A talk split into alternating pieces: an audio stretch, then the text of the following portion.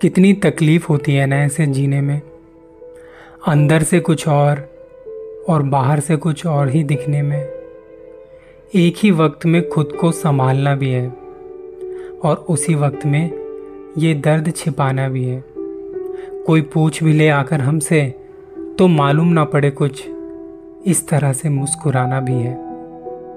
क्योंकि तुम्हें पता है, हमें हमारे रोने से यहाँ किसी को कुछ खास फ़र्क नहीं पड़ता है। ये सब करना बेकार है उनके सामने।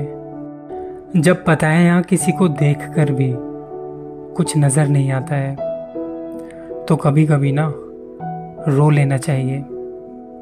आंसुओं को रोककर कुछ खास हासिल होता नहीं है। पलकों से ये बोझ हमें कभी कभी कम कर लेना चाहिए, क्योंकि बातों का हल छिपाकर नहीं।